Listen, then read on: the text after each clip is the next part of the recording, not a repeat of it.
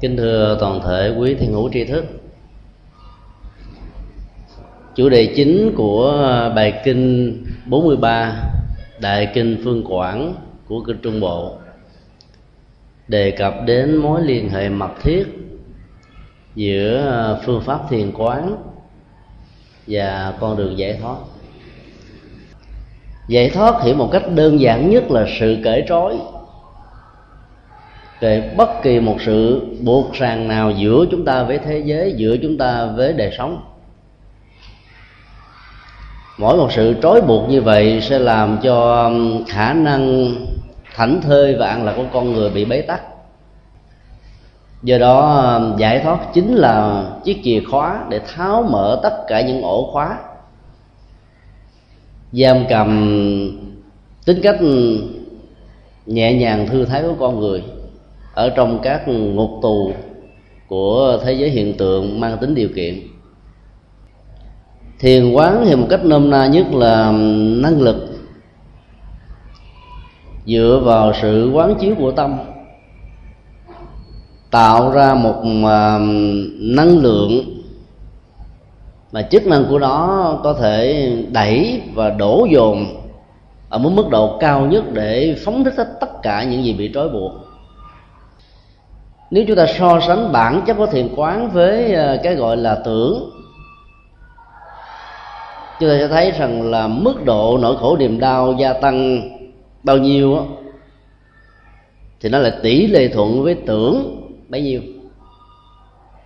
Hay nói cách khác là tưởng là cửa ngõ của ờ, những bế tắc. Nếu bản chất và nội dung của tưởng đó mang những yếu tính của tiêu cực và mất đi hẳn phương hướng. Trong khi đó thiền quán là một năng lực cũng dùng quán như tưởng nhưng lại có một uh, mục tiêu rõ rệt. Vận dụng chúng như là một công cụ để nhờ đó tất cả mọi ách thắt được khai thông giống như tình trạng của một à, uh, ống cống nếu như hàng ngày hoặc là lâu lâu không chịu móc hết tất cả những rác rưởi, có thể bị vướng ở những ờ, ổ cống đó, thì cả một đường dây ống cống như vậy có thể bị áp tắc. Quán tưởng là một trong những nghệ thuật, chẳng hạn như là chúng ta dùng bàn tay hay là dùng những công cụ đặc biệt để tháo tất cả những vướng víu của rác rỡn nằm dọc theo hệ thống của ống cống hay là ở ngay những cái ổ hầm chính của ống cống thì tất cả những rác rưởi đó được móc lên đó thì ờ, chất phóng thải sẽ được đưa một cách an toàn và nhanh chóng từ những nơi tạo ra nó đến những nơi mà nó có thể được hủy đi mà không ảnh hưởng đến đời sống sức khỏe của con người. Thì thiền quán có thể được hiểu như là một nghệ thuật làm khai thông tất cả những rác rưởi của khổ đau. Do sự quán tưởng sai lầm mang lại chúng ta ở trong cuộc sống. Cho đến lúc nào tất cả những rác rưởi của sự tưởng tượng tiêu cực chưa được khai thông thì đến lúc đó đó, tất cả những bất hạnh vẫn còn bám víu vào trong đời sống tâm lý, nhận thức và hành vi ứng xử của mình. Chúng ta thử ờ, quan sát bản chất của tưởng để từ đó mới thấy rõ được ừ, tính cách ừ, giải phóng tưởng từ thiền quán. Một con chim quý được thương, cho nên chủ đã nhốt ở trong chiếc lồng bằng vàng. Không gian của chiếc lồng đó chỉ có thể ừ, gấp 10 lần so với khối lượng diện tích của con chim được nhốt. Hai khả thể có thể xảy ra đối với con chim.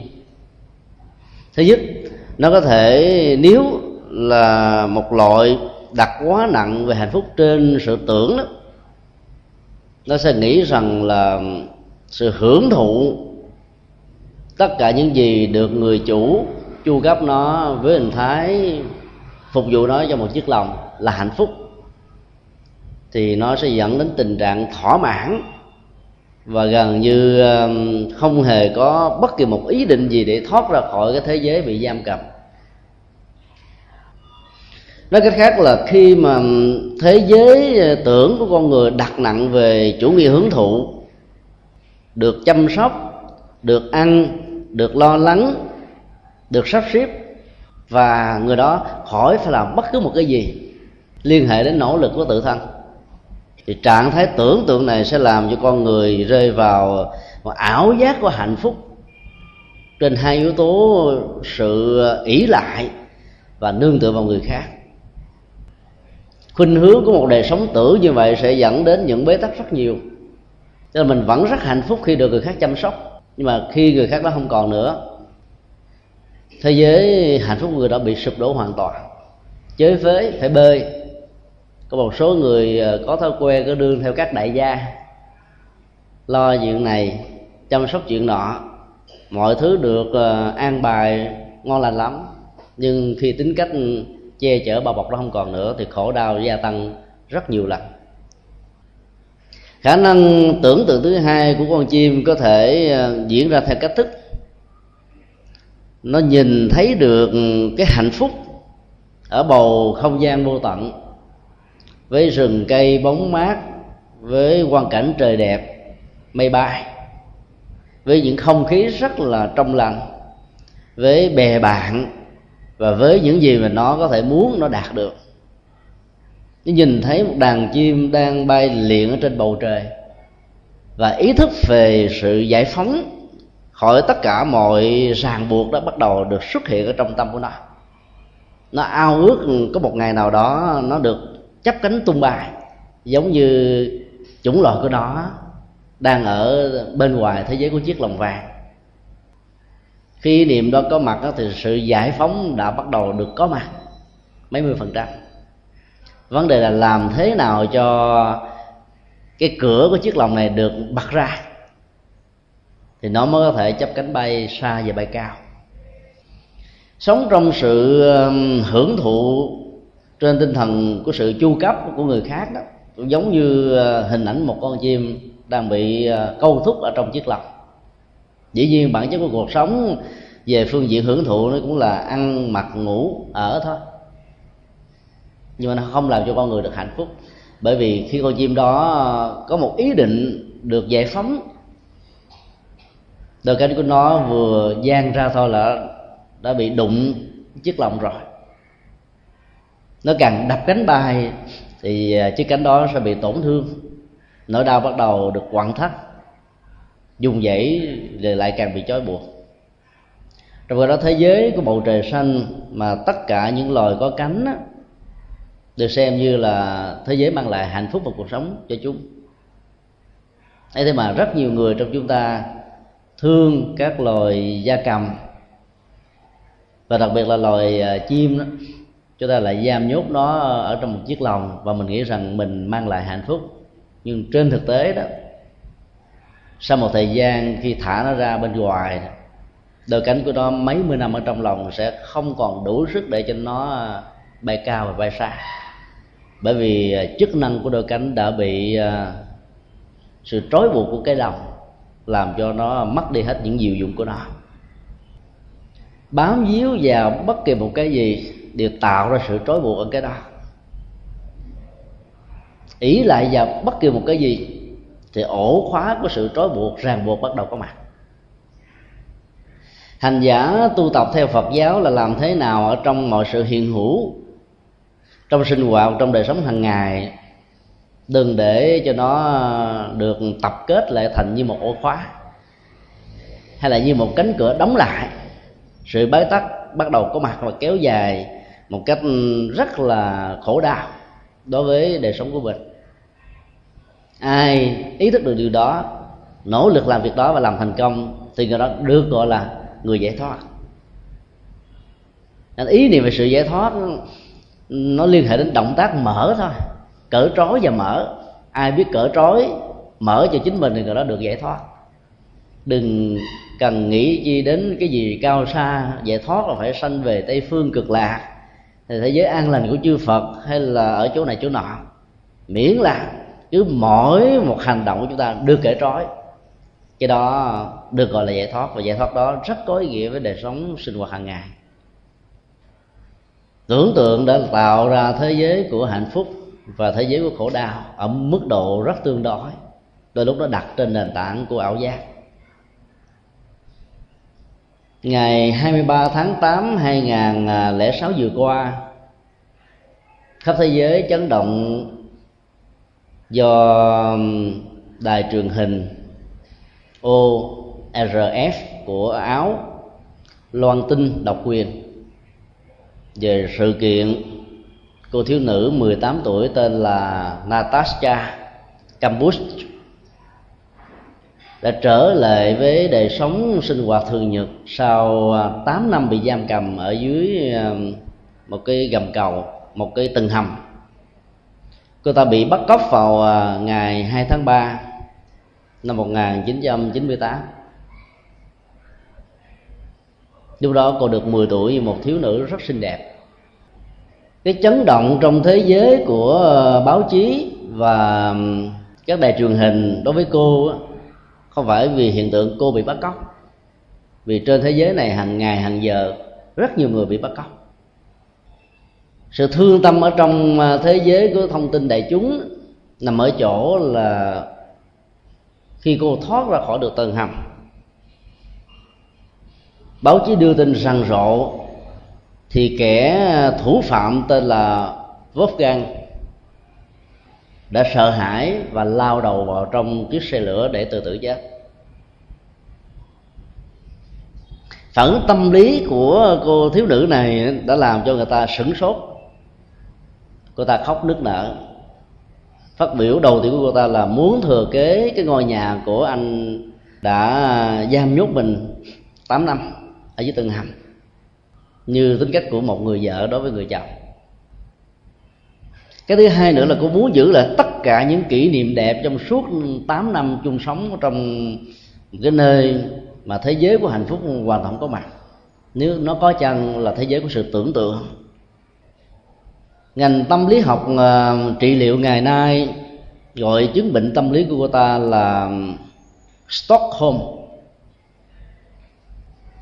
nó bắt nguồn từ một sự kiện có thật xảy ra vào à, năm 1973 tức là khoảng à, 23 tháng 8 năm 73 thì có một tên cướp đã tấn công vào một à, ngân hàng tại thành phố mang tên này thuộc về nước thị điển tên tướng cướp đó đã bắt sáu con tin, dọa nạt, thậm chí muốn giết chóc. Lực lượng cảnh sát liên bang của nước này đã tổ chức và tốn rất nhiều công sức để giải phóng sáu con tin đó. Nhưng khi giải phóng được sáu con tin thì điều rất bất ngờ là bốn người ở trong sáu con tin đó lại phản ứng lại lực lượng đã cứu hộ họ và đứng hoàn toàn về phía kẻ cướp từ đó, ngành tâm lý học trị liệu và tâm lý học hiện đại đã đặt ra một ngành học nghiên cứu mới về cái phản tâm lý của con người, dựa trên sự tưởng tượng và phần lớn nỗi khổ niềm đau đã bắt nguồn từ những sự tưởng tượng đi lệch đi cái trật tự của ờ, ý thức. Tức là có thiện cảm, có tình cảm, có tình yêu với người đã ờ, cưỡng bức mình, dọa nạt mình, mang lại khổ đau cho mình tất cả mọi sự tưởng tượng đó là một sự bế tắc rất lớn. Nếu chúng ta đặt câu chuyện của thiếu nữ uh, Natasha vào trong uh, mối liên hệ giữa tưởng và thiền quán đó chúng ta thấy là cô ta đang sống ở trong một thế giới của um, ảo giác, hạnh phúc. Rất có thể um, tên thủ phạm là một người rất khéo léo về nghệ thuật chăm sóc và làm hài lòng người khác. 8 năm ở dưới hầm cầu, dưới một tầng hầm, không nhìn thấy ánh sáng, không thấy được thế giới bên ngoài. Được người thương mình, bắt cóc mình, trong một thế giới mà mình không thấy được những cái sinh hoạt thường nhật, lại trở thành cái người thương mến. Mà trước đây mình có thể quan niệm người đó như là một à, kẻ thù. Đó là thế giới của hoàn toàn tưởng tượng đó. Như vậy là bản chất của tưởng nó có hai à, khuynh hướng khác nhau. Tưởng tiêu cực và tưởng tích cực. Trong một cách thức sống tương đối nào đó thì cái tưởng tích cực có thể làm cho con người không bị điên. Ví dụ trong tình huống của cô Natasha, cô nhìn thấy những cử chỉ âu yếm, chăm sóc, lo lắng mang lại cho cô hạnh phúc, cho nên cô không nghĩ đây là kẻ à, thủ phạm đã đẩy cô vào một thế giới mà lẽ ra ở tuổi tuổi thơ cô phải được quyền hưởng, được quyền giáo dục, được quyền sinh hoạt một cách rất là bình thường dưới sự chăm sóc của cha mẹ. Thì thói quen của sự tưởng tượng tích cực đó đã làm cho cô quên đi nỗi đau, quên đi tất cả những bất hạnh ở tuổi thơ nhưng nếu như chúng ta sử dụng à, lợi tưởng tích cực ở trong một hoàn cảnh bi đát bất khả kháng và không còn sự lựa chọn nào khác đó, như một công cụ thì đó chính là tất cả những cửa ngõ để mở ra sự à, giải thoát cho chúng ta. Ở trong suốt thời gian chúng ta bị à, khổ đau. Còn nếu như lâu dài quan niệm công tụ của loại tưởng tích cực đó bị đồng hóa như là một hiện thực do ảo giác sai lầm, thì nó sẽ dẫn đến một ờ, hiện trạng tạm gọi là những chứng bệnh tâm lý. Sẽ làm cho người đó không còn phân định được đâu là đúng và sai, đâu là nên và không. Cô ta đã trở thành cái người thương thầm kẻ thủ phạm đã mang lại thế giới khổ đau cho cô ta tâm lý học trị liệu ngày hôm nay vẫn đang tiếp tục tìm hiểu về chứng bệnh uh, Stockholm đó. Và bên nhà Phật xác quyết rằng là các loại tưởng là thiếu tuệ giác sẽ mang lại khổ đau. Mức độ khổ đau sẽ tỷ lệ thuận hoàn toàn với cái uh, biên độ của sự tưởng tượng sai lầm. Nếu biên độ đó nó càng lớn càng nhiều thì mức độ khổ đau đó nó sẽ có một cái đường sinh thật là có một khoảng cách giữa cái đỉnh cao nhất và đỉnh thấp nhất của nó. Ngược lại, những người à, có thói quen và được huấn luyện ở trong sự à, tu tập thiền quán đó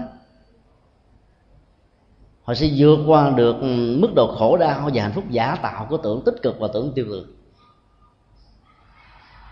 Sự quán chiếu là một năng lực để đẩy và phóng thích tất cả những gì không cần thiết cho bản chất của hạnh phúc, ra khỏi dòng cảm xúc, ra khỏi nhận thức và ra khỏi hành vi cư xử hàng ngày của mình.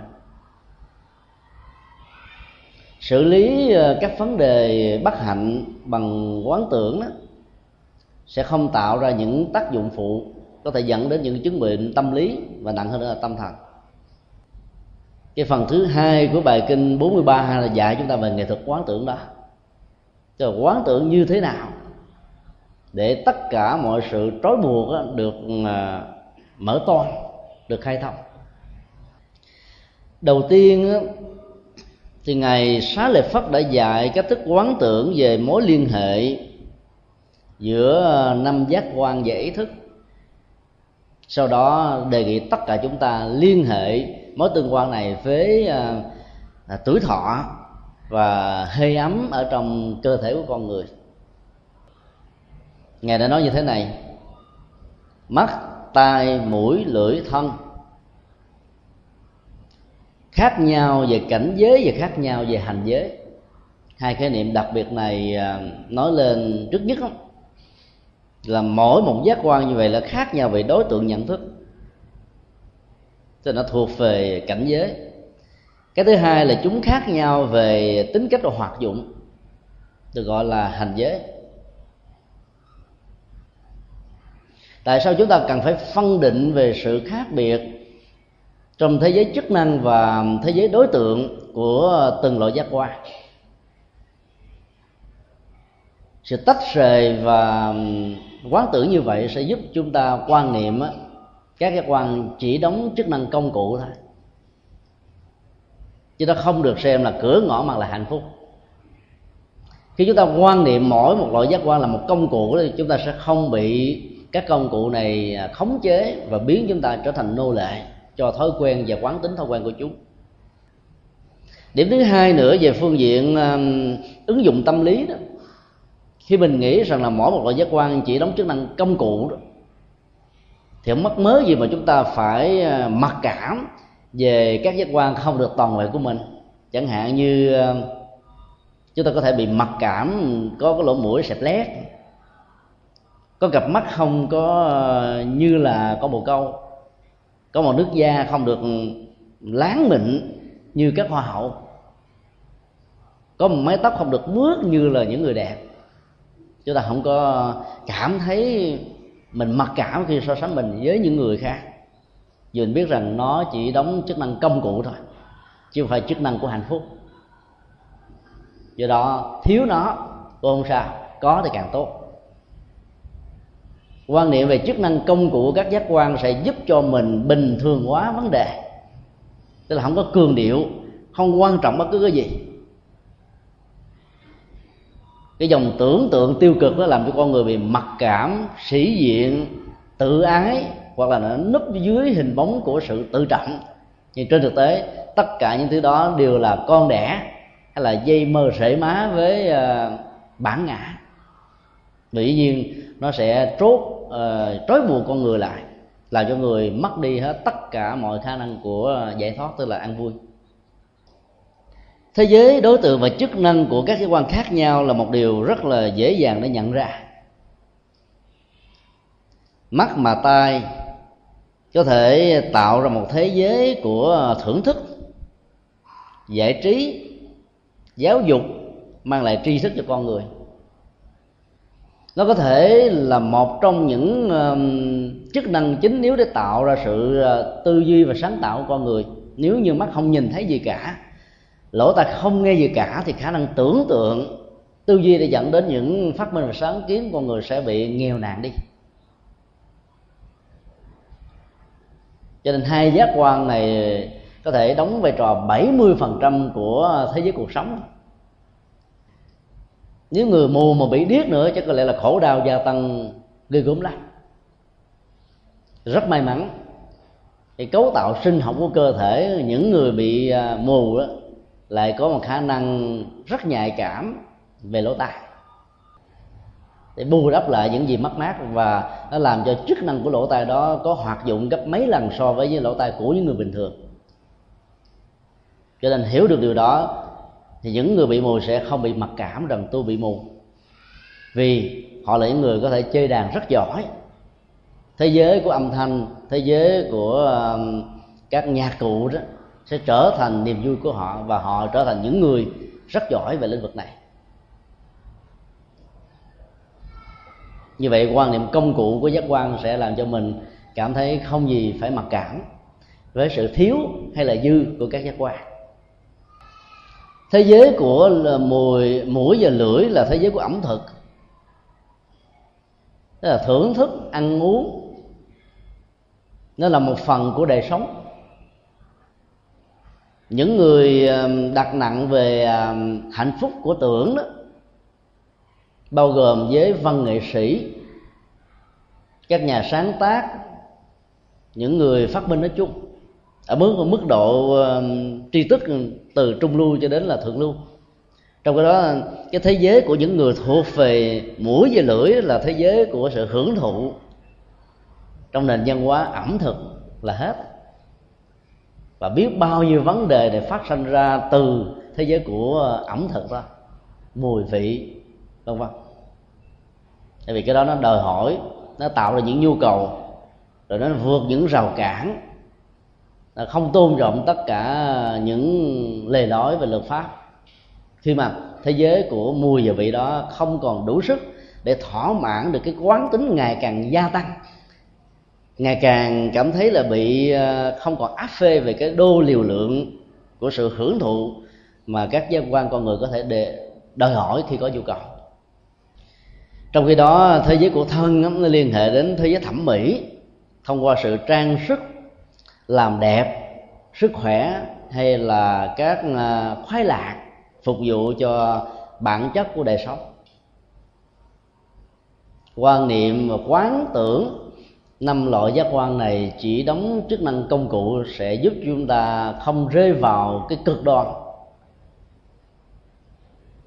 Trong bất kỳ một sự hưởng thụ nào liên hệ đến các quan năng của mắt, tai, mũi, lưỡi và thân để làm được việc đó thì ngài sáng là phát dạy chúng ta cần phải quán chiếu nó trong mối liên hệ mật thiết với um, thế giới của ý thức. Tưởng liên hệ đến ý thức nhiều lắm. Các quan năng kia chẳng qua chỉ là công cụ thôi. Chúng ta thử hình dung nếu như uh, ngôi giảng đường này có tất cả là năm cái cửa lớn. Đèn neon được thắp sáng vào ban đêm các cửa này là cửa kiến được đóng kín. Chúng ta quan sát phòng giảng đường này từ ờ, bốn phía của nó. Chúng ta thấy có năm ánh sáng phát ra. Kinh thủ lần nghiêm đức phật dạy mỗi một cánh cửa phát ra ánh sáng đó được ví giống như là mỗi giác quan của con người. Nhưng trên thực tế đó, trung tâm của sự phát quang này không phải là các cái cửa, mà là bóng đèn. Tinh hoa của bóng đèn không phải là cái thế giới vật lý mà nó có, mà nó chính là thế giới của ý thức. Tương tự cũng như vậy, các giác quan mắt, tai, mũi, lưỡi, thân, nếu không có sự đồng hành, chủ động, đạo diễn của ý thức thì con mắt có, cũng trở thành không. Lỗ tai có hoạt dụng mà vẫn không nghe âm thanh. Lỗ mũi, lưỡi, thân, dầu có tiếp xúc với mùi hương sự tiếp chạm vẫn không hề tạo ra bất kỳ một sự tưởng tượng, nhận định, đánh giá, phân tích, tổng hợp, quy nạp loại sinh nào cả. Tức là sự có mặt của chúng cũng trở nên bình thường thôi. Chính vì thế mà ngài à, xá lệ phất đã dạy chúng ta hãy quán tưởng ý là chỗ nương, là nơi lãnh thọ các cảnh giới tức là đối tượng và hành giới, tức là hoạt dụng chức năng của các giác quan. Hãy luôn luôn quán tự như vậy để đừng bao giờ quan trọng quá về các giác quan để không bị lệ thuộc vào chúng. Và giờ đó chúng ta có được khả năng của sự à, mở trói. Năm giác quan này do cái hoạt dụng của tuổi thọ tức là mạng sống của một loại hình chúng sanh nhất định nào đó mà được tồn tại. Nghĩa là không bao giờ có sự tồn tại độc lập của các giác quan ngoài cơ thể vật lý và sinh học này. Đối với người chết trở thành một tử thi, mặc dầu mắt tai mũi lưỡi và thân vẫn còn hình thù, thông qua nghệ thuật ướp xác hay là các hỗ trợ để trong phòng sát giữ trong một thời gian nhất định nào đó.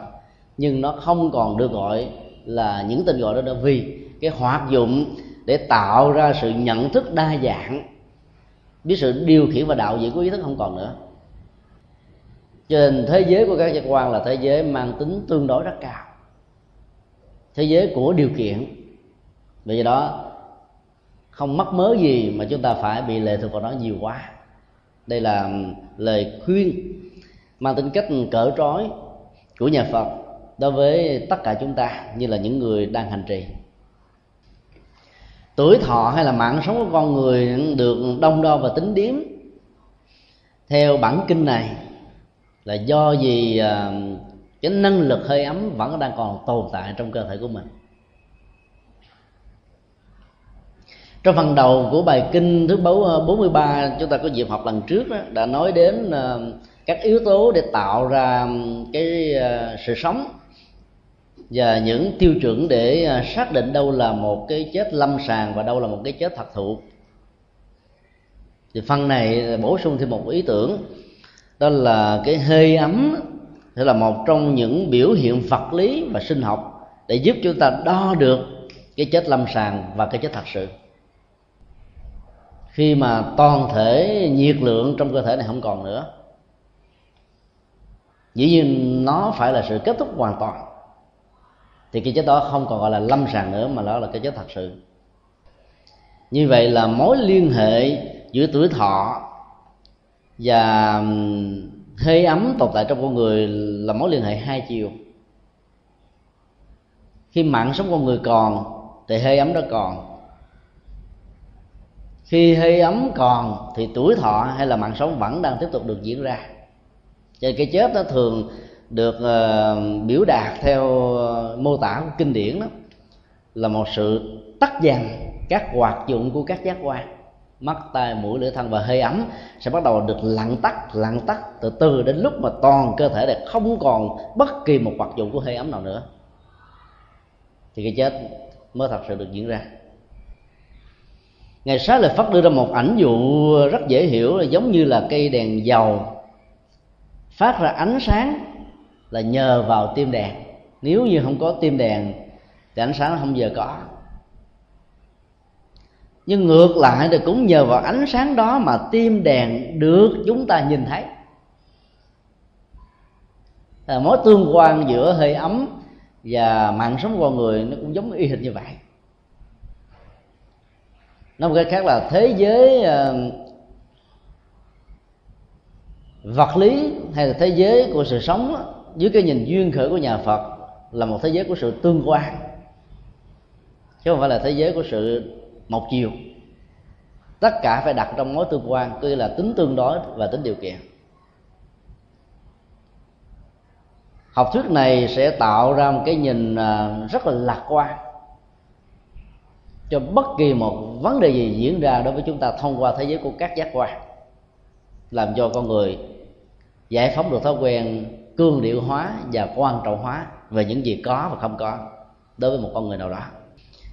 Phương pháp quán ờ, tưởng thứ hai được bài kinh giới thiệu là quán về ờ, sự giống và khác của thọ hành và cảm thọ. Đây là hai khái niệm tâm lý học phật giáo. Chúng ta có thể hiểu khái niệm thọ hành như là luồng sinh khí có mặt ở trong từng chủng loại sự sống. Đặc biệt là các chủng loại có sự sống và có sự hiện diện của ờ, ý thức. Trong khi đó, những gì được cảm thọ đó, nó có thể như là đối tượng, nó có thể như là những hình ảnh do con người tạo ra thông qua thế giới của sự tưởng tượng nó có thể có mặt trong sự tưởng tượng nhưng mà không có mặt ở trong thế giới của hiện thực. Từ những cái lớn nhất cho những cái nhỏ nhất từ những cái đơn giản nhất cho đến những cái phức tạp nhất đều thuộc vào trong phạm trù nội duyên của thế giới được cảm thọ. Tâm lý học Phật giáo dạy chúng ta đứng trước uh, Ờ, dòng sinh mạng và những gì được cảm thọ ở trong dòng sinh mạng đó đừng bao giờ đẳng thức hóa chúng với nhau là một. Tại sao chúng ta phải làm việc đó? Vì khả năng đẳng thức hóa trong trường hợp này sẽ làm cho con người rơi vào trạng thái trói buộc nhiều lắm. Bất kỳ một cái gì mà mình được cảm thọ qua thì mình cho rằng nó là một phần của đời sống, một phần của sinh mạng mình đó thì lúc đó con người sẽ không bao giờ có thói quen làm quên nó nếu nó là cảm xúc khổ đau. Cứ giữ lại hoài ra đường nghe người nào người ta nói xấu mình cái rồi cái mình à, đẳng thức quá cái, cái sự nói xấu đó như một dòng cảm thọ bị thương tổn tự ái bị thương tổn tự trọng bị va chạm sĩ diện bị thách đố cái tôi.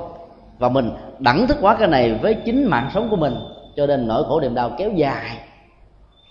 Tồn tại lâu lắm. Khó có cơ hội được uh, cõi trói cõi cởi trói. Vì đó nỗi khổ niềm đau và sự bất hạnh sẽ tiếp tục có mặt cho nên đừng bao giờ đặng thức hóa nó. Điểm thứ hai ngày sáu lời pháp phân tích đó, nếu như chúng ta đẳng thức hóa phần à, thọ hành với à, những gì được cảm thọ đó, thì chúng ta sẽ rơi vào một tình trạng, chúng ta sẽ không lý giải được tại sao có những hành giả tồn tại một cách ừ, rất khỏe mạnh ở trong thế giới thiền định của việc thọ tưởng, nơi mà dòng cảm xúc và mọi ý niệm hóa của tưởng đó đã không còn hoạt dụng. Ấy thế mà các căn của người đó vẫn còn được sáng suốt, sức khỏe vẫn rất là cường tráng. Mặc dầu thế giới của các giác quan hoàn toàn tắt liệm hết. Điểm thứ hai nữa là các hành giả đó sau một thời gian như là nguyện vọng nhập định của mình được kết thúc, họ vẫn có khả năng trở lại với thế giới của đời sống thường nhật.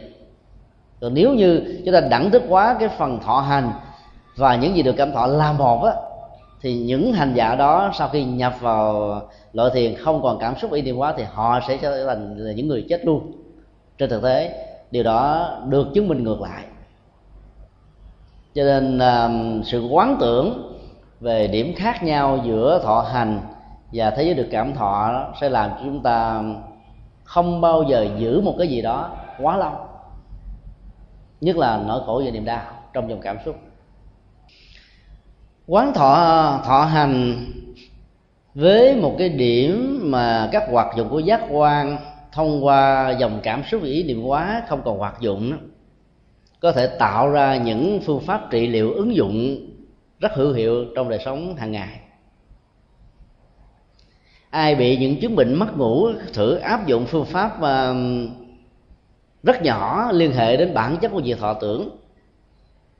Tức là quán toàn thân thể sinh học và dòng cảm xúc này như là một xác chết. Đừng sợ chết hãy quán rằng mình như là một xác chết. Nằm duỗi chân ra một cách thư thái và nhẹ nhàng ở trên chiếc giường. Và nghĩ rằng là toàn thân thể này là một xác chết. Chỉ đơn thuần nghĩ như vậy, đừng quá ờ, gượng gạo, đè nén. Bởi vì cái đó tạo ra phản ứng cưỡng lực. Và cưỡng lực sẽ làm cho hoạt dụng của bộ não được diễn ra theo cách thế độc thoại, căng thẳng và khó chịu cứ thư giãn nhẹ nhàng nghĩ như một xác chết thôi. Không nghĩ đến bất kỳ một cái gì khác. Nhưng mà đừng tập trung sự nghĩ đó trên não trạng. Mà hãy quán toàn thân là một xác chết. Thì thức nó sẽ được phân hóa ra. Nó sẽ được phủ trùm. Và các hoạt dụng của ý thức trong thế giới của tưởng và thọ sẽ lặng tắt dần, mất hiệu quả dần và không còn không chế chúng ta nữa. Nhờ vậy, chứng bệnh mất ngủ được khắc phục người chết đâu còn suy nghĩ. Người chết không có nỗi lo. Người chết không còn sợ hãi. Người chết không có sĩ diện. Người chết cũng không có niềm vui. Người chết cũng không có nỗi buồn bởi vì thế giới của mọi dòng cảm xúc đó và sự tưởng tượng tốt và xấu, tiêu cực và tiêu cực là không còn nữa. Cứ quán thân thể mình là một xác chết. Thì đâu có cái gì là chúng ta không ngủ được trần trọc băn khoăn dắt chẳng thành là bởi vì chúng ta đang còn mơ tưởng một cái gì đó, ức chế một cái gì đó, tiếc nuối một cái gì đó, đau khổ rai rứt một cái gì đó, thì hoạt dụng bộ não vẫn đang còn tiếp tục ở một mức độ mà tính cường điều của nó gia tăng gấp nhiều lần so với trong lúc chúng ta đang thức. Cho nên trước khi đi ngủ đó, nằm trên giường, quán rằng mình là một thi thể chết, thì bệnh mất ngủ sẽ được khắc phục ai khó ngủ, đi đến đâu lạ chỗ không ngủ được thì cứ áp dụng cái phương pháp quán tưởng. Thân mình là một thi thể. Dòng cảm xúc của mình không còn tồn tại trong thi thể đó. Thì trong thời gian chừng ba hôm, bốn hôm, cái thói quen à, ngủ lại để bắt đầu được có mặt. Không cần sử dụng bất kỳ một viên thuốc ngủ nào. Đừng sợ là ba bốn ngày khi thực tập đó chưa quen đó rồi mình ngủ không được, mình sợ. Cho nên là không dám. Nó có một phản ứng sinh học mà chúng ta có thể ờ, tạo ra niềm tin. Khi con người với cơ thể mỏi mệt quá đó, thì giấc ngủ bắt đầu được diễn ra. Thí dụ như mới bắt đầu thực tập chưa đúng, hoặc là chưa có niềm tin về phương pháp thực tập này đó, ba ngày đầu, hai ngày đầu ngủ không được, ngày hôm sau không đi làm được, cảm thấy hoảng đi, tá hỏa tâm tinh cho nên tái sử dụng lại thuốc ngủ thì như vậy là cái cơn nghiện à, về sự hỗ trợ của thuốc ngủ đó, với những à, phản ứng quá chất ở trong thuốc làm cho thần kinh nó được ừ, so dịu đi để à, ngủ một cách giả tạo đó nó sẽ được vượt qua. Cho là đừng sợ về tình trạng một hai ngày đầu mà chưa quen bị mất ngủ sẽ làm mất sức khỏe. Thì chúng ta mới mạnh dạng làm quen được phương pháp này và nhờ đó chứng bệnh mất ngủ được chữa trị hai năm trước khi chúng tôi đi tham quan một ờ, số trung tâm trẻ em ở Thái Lan đó, mà khi được biết rằng là các trẻ em ở tại trung tâm này có ờ, những ờ, nỗ lực sai lầm tự tử do bối cảnh xã hội, hoàn cảnh của gia đình và những điều bế tắc khác đã làm cho các em không nhìn thấy được tương lai. Cho nên họ đã đưa những em có hội chứng tự tử vào trong một trung tâm để dưỡng nuôi chúng tôi có chia sẻ phương pháp được kinh điển Phật dạy và đặc biệt là trong bản kinh này đó. Tức là dạy các em, quán rằng các em đang chết, hoặc là đã là người bị chết.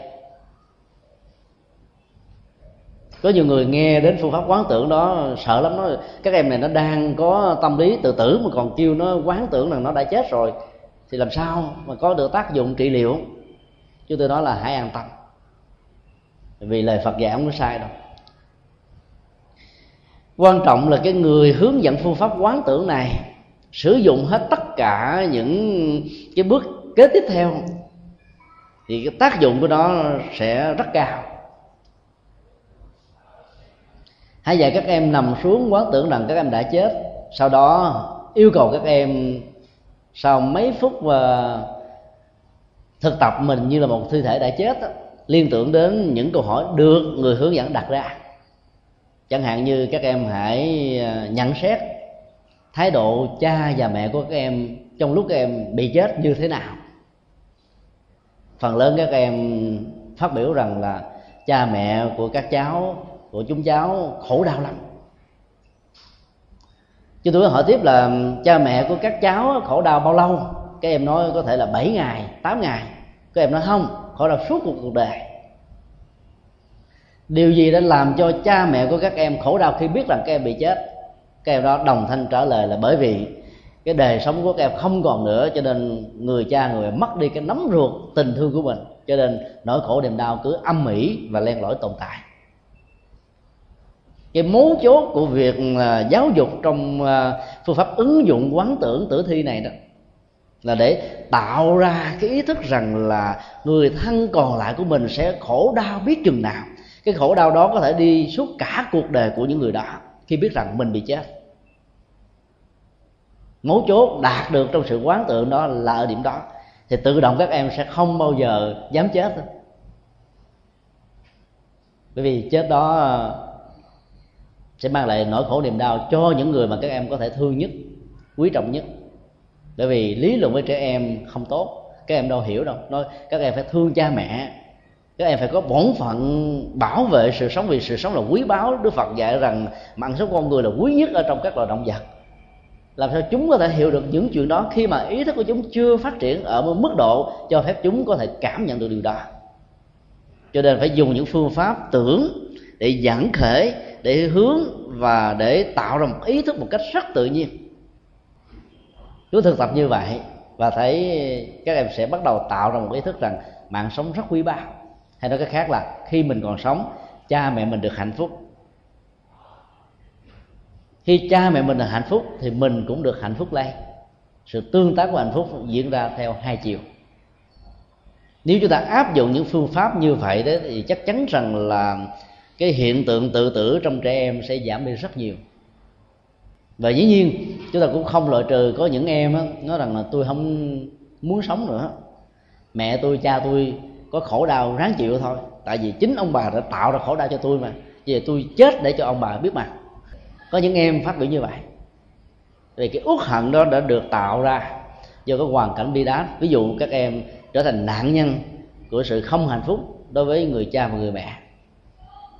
Cho các em hận hoặc là các em có thể là nạn nhân của một người bà con nào đó trong việc mà lạm dụng tình dục hay là lạm dụng bất cứ một cái gì đó. Hay là đẩy các em vào cái thế giới bụi đời vân vân. Sự uất hận đó đã đẩy các em vào một thế giới rằng là tôi sẽ chết để cho những người này ân hận suốt đời.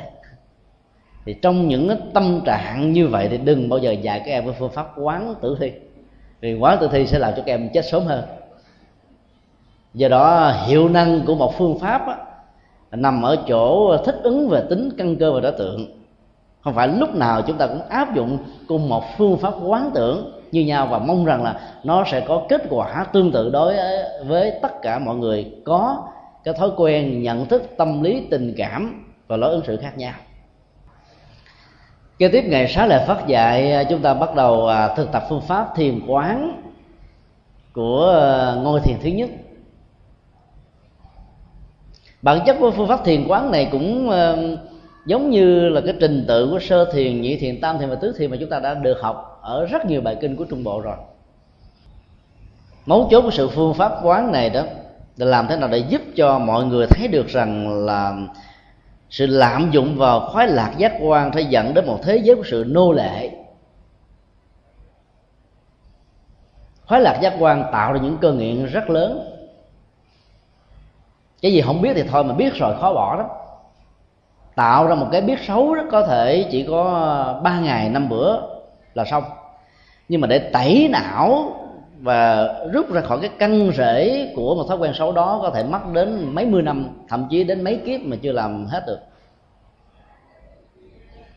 Cho nên phương pháp quán tưởng trong trường hợp này là làm thế nào để cho chúng ta thấy được cái thế giới dục nhiễm của các giác quan có thể làm đắm chìm và trói buộc con người. Nếu con người hưởng thụ nó một cách ừ, không cần thiết hay là một cách quá lạm dụng, dẫn đến tình trạng mất thăng bằng, tức là mất tính trung đạo ở trong đời sống đối với một người tại gia. Hay nói cái khác là nhà phật vẫn ờ, khuyến khích người tại gia có ờ, những cách thức hưởng thụ thông qua mắt, tai, mũi, lưỡi, thân và ý ở một mức độ có thể cho phép để mình không bị lệ thuộc vào chúng. Điểm thứ hai là trong sự hưởng thụ đó, như là một nhu cầu mà mình có thể đồng hóa nó như là bản chất của hạnh phúc, theo thói quen và bản năng, thì đừng bao giờ để cho con người của mình bị đắm chìm ở trong dòng tư duy xấu hay là tư duy tiêu cực. Nói đến sự hưởng thụ của thế giới khoa lạc giác quan, không nhất thiết là chỉ toàn là những cái hạnh phúc khoái cảm, mà nó có thể là một phản ứng đối lập hay là một sự kiện đối lập.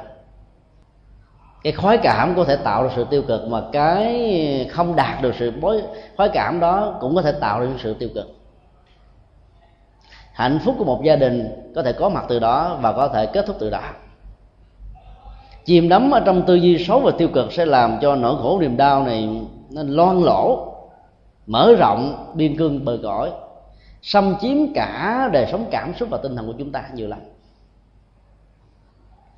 Cho nên à, hành giả cần phải an trú nếu có điều kiện vào trạng thái thiền. Mà nơi đó chúng ta thấy là có một quá trình thay đổi về cảm xúc được diễn ra một cách rất là nhẹ nhàng, thư thái mà không hề có một cười, một sự cưỡng lực nào can thiệp vào. Sự thay thế trong trường hợp này là đối tượng của thế giới hạnh phúc thôi đối tượng cần phải được thay thế là khoái lạc, giác quan mang tới cách là chìm đắm, hưởng thụ, làm cho con người biến chất về đạo đức. Và đối tượng được thay thế vào chính là một thế giới, trạng thái cảm xúc của sự hỷ lạc. Hỷ thuộc về tinh thần, liên hệ đến ờ, các loại hình văn hóa, nghệ thuật ừ, có giá trị cao. Mà cao hơn nữa là những giá trị văn hóa tâm linh, văn hóa đạo đức khi mà con người có được niềm vui, có được hạnh phúc từ những hoạt dụng cao cấp này đó, thì đồng lúc đó đó, cái thói quen của sự hưởng thụ liên hệ đến giác quan thấp kém đó bắt đầu được giảm đi, được khoanh dùng được hạn chế, được chuyển hóa. Sự thay thế là một nhu cầu. Cho nên à, các động từ trong tiếng Bali mà trước đây thường dịch là đoạn trừ cần phải được dùng bằng à, khái niệm tâm lý học Phật giáo hiện đại là chuyển hóa. Bởi vì à, động từ đoạn trừ đó, nó có thể diễn ra một thái độ dứt khoát, kết thúc những sự trói buộc bằng một sự nỗ lực ừ, có phương pháp. Nhưng mà cái hình ảnh của động tác đoạn trừ đó liên hệ đến con dao là cái búa nè, tức là nó không khéo nó tạo ra một à, tiến trình của sự cưỡng lực. Và do đó kết quả nó có thể tạo ra những phản ứng tâm lý tác dụng phụ. Còn chuyển hóa là một quy trình của sự thay thế. Như là không cần phải ờ, chặt đứt nó, không cần phải tống cổ nó ra bên ngoài, mà hãy chuyển nó, thay thế nó bằng một cái tốt đẹp hơn. Khi con người thấy những giá trị tốt hơn thì bỗng dưng những cái thấp kém sẽ bay xa về bay cao. Được vẫy tay chào, không hề có bất kỳ một sự tiếc nuối nào. Muốn cho vệ sinh đường phố được có mặt. Không cần có những biện pháp trừng phạt gì cả. Mà hãy thiết lập những nhà vệ sinh công cộng cứ khoảng 500 mét là có một nơi. Thì làm sao có ờ, có gì để người ta phải ờ, xả rác hay là phóng muối bừa bãi. Bởi vì phương tiện để phục vụ cho một đời sống thoải mái đó quá nhiều thì người ta sẽ không có điều kiện để làm những việc xấu. Hay làm những việc mà mình có thể phản ứng như là một cái gì đó chưa được tốt đẹp lắm về một đời sống văn hóa tiêu chuẩn. Cho nên thay thế là cái quan trọng nhất. Còn không có cái thay thế tích cực hơn, chặt đứt và áp dụng những cái khung hình phạt, dù là dân sự hay là hình sự, vân vân, thì đều không phải là một giải pháp cứu kính không phải là một giải pháp hay. Các hành giả cần phải nhìn thấy được là bản chất của cái ờ, lớp thiền thứ nhất gồm có năm yếu tố mà hành giả có thể phát huy ở mức độ cao cấp. Và nhờ đó, tất cả những khoái lạc giác quan nó giàu nó có một cái hấp dẫn lực rất ấn tượng, tạo được những cơ nghiền khó quen, khó quên, thì cũng có thể được thay đổi và chuyển hóa một cách nhẹ nhàng. Thứ nhất nó là thế giới, có sự nỗ lực tìm kiếm đối tượng thiền quán cao hơn, có giá trị hơn. Cái thứ hai, nó là một sự nỗ lực đặt tâm ở trong đối tượng thiền quán đó, mà thường được gọi ở trong thuật ngữ thiền học Phật giáo là tầm và tứ. Tức là tìm kiếm một đối tượng cao, đẹp, và đặt tâm ở trong cái đối tượng đó như là một điều kiện để quán tưởng. Thì hành giả sẽ bắt đầu vẫy tay chào ở thế giới hưởng thụ thấp kém nếu ngàn nghĩa phương tây nói rằng là hãy cho tôi biết hàng ngày các anh chị đọc cái gì thì tôi sẽ có thể đón được cái dòng cảm xúc và tâm tính của anh chị như thế nào. Khái niệm đọc đó như là một sự um, áp dụng chung cho tất cả những cái cơ năng hưởng thụ của mắt, tai mũi, lưỡi, thân ấy chứ không phải riêng con mắt. Hãy cho chúng ta biết được rằng thế giới hưởng thụ của mắt, tai, mũi, lưỡi của một con người đó như thế nào thì chúng ta sẽ có thể xác quyết được rằng bản tánh, cá tánh, hạnh phúc và khổ đau, những giới hạn của người đó ra làm sao. Chúng ta có thể đoán được đến đúng khoảng 80 phần trăm. Bởi vì chúng ta là một phần của những giác quan. Hạnh phúc và khổ đau của con người là một phần của tiến trình phản ứng giữa các giác quan đối với thế giới trần cảnh của nó cái đến là chúng ta phải tạo ra cho dòng cảm xúc của mình một trạng thái quan hỷ, nhẹ nhàng thư thái với những giá trị văn hóa, những giá trị đạo đức và giá trị tinh thần, giá trị tâm linh cao. Giữ được cái đó thì những sự hưởng thụ kia sẽ không còn là sự khống chế, đòi hỏi và bức bách mình nữa. Như đó thôi, vẫn chưa đủ. Phải tạo ra sự an lạc, tức là cái chiều sâu thật sự khi mình thấy được cái giá trị đó nó có thật đối với mình. Chứ không phải mình cố tình tưởng tượng ra mà không tìm ra được những cái ờ, nhu cầu quý báu như vừa nêu. Và cái thứ năm là trạng thái nhất tâm. Tức là sự chuyên nhất chuyên tâm nhất ý về những giá trị cao trong thiền và quán. Vì nhờ đó sự hỷ lạc hạnh phúc đó, được kéo dài được tồn tại lâu dài với mình khi tâm được phủ trùm bằng những trạng thái hỷ lạc, an vui. Với những giá trị của thiền quán, thì nó đâu còn có điều kiện để nó bám víu vào những cái thấp hơn. Theo của tâm và sự tiếp xúc với trần cảnh là một vòng tròn đang chạy trên một mặt phẳng. Cứ mỗi một đơn vị của thời gian, vòng tròn đó chỉ tiếp xúc ở trên mặt phẳng tạo ra một góc vuông duy nhất là chỉ không có hai góc vuông tiếp xúc cùng một điểm độ trên lệch của cái góc đó, có thể là không phẩy không không không không một tức là rất nhỏ. Dù là nhỏ cỡ nào thì nó chỉ tiếp xúc ở một điểm để tạo ra một góc vuông thôi. Tâm tiếp xúc với đối tượng trần cảnh cũng vậy. Nếu như cái đường phẳng ờ, của tâm được kết nối bằng ờ, những trạng thái của hỷ lạc an vui với những giá trị tâm linh cao và vòng tròn này ờ, của nhận thức đó nó chạy ở trên đường thẳng của tâm đó tạo ra những góc vuông của ờ, sự ờ, yêu thích về hạnh phúc và giá trị cao cấp. Thì lúc đó cái vòng tròn này sẽ không còn điều kiện và một cái niềm ao ước nào để tiếp xúc với một đường thẳng ở bên cạnh nó có đường thẳng của khoái lạc hay là đường thẳng của những giá trị hưởng, hưởng thụ thấp hơn. Thay thế là một nhu cầu để giúp cho chúng ta chuyển hóa những cái gì thấp kém. Tương tự nếu chúng ta áp dụng vào à, nghệ thuật giáo dục hay là cải tạo trong các trại tù đó, chúng ta phải thay thế tâm của người tiêu cực đó bằng những phương tiện giải trí tích cực. Chẳng hạn như à, cung ứng rất nhiều loại sách báo viết về điều hay lẽ phải, những gương hạnh trong sáng trong cuộc đời, những giá trị của con người thông qua sự đóng góp, những sự ban đi chứ không bao giờ mong cầu riêng cho bản thân mình hoặc là những ờ, tấm lòng vô ngã vị tha, những hình ảnh liên hệ đến màu xanh, ánh sáng, rồi sự vươn lên, những hy vọng, vân vân. Chúng ta cung ứng tất cả những loại hình vui chơi giải trí mang tới cách như vậy, thì các hình ảnh tiêu cực ở trong não trạng của người này được thay thế dần dần. Chứ vào trong tù mà nhốt cho con người, không nhìn thấy được ánh sáng màu sắc, không giao tiếp với bất cứ một người nào và không có phương tiện báo chí hay để đọc, thì sự giam nhốt đó sẽ làm cho người này đó bị bế tắc nhiều hơn. Họ dẫn đến một phản ứng tâm lý cốc cần nếu có điều kiện thoát ra, họ sẽ làm tội ác nhiều hơn nữa. Rất ít trong những số đó trở thành một người lương thiện sau khi mãn hạn tù, hay là được dịp ừ, tha vào những dịp quốc khánh, hay là những ngày lễ lớn của một dân tộc nào đó. Cho sự thay thế là một tiến trình giáo dục rất nhẹ nhàng mà hiệu quả của nó rất cao.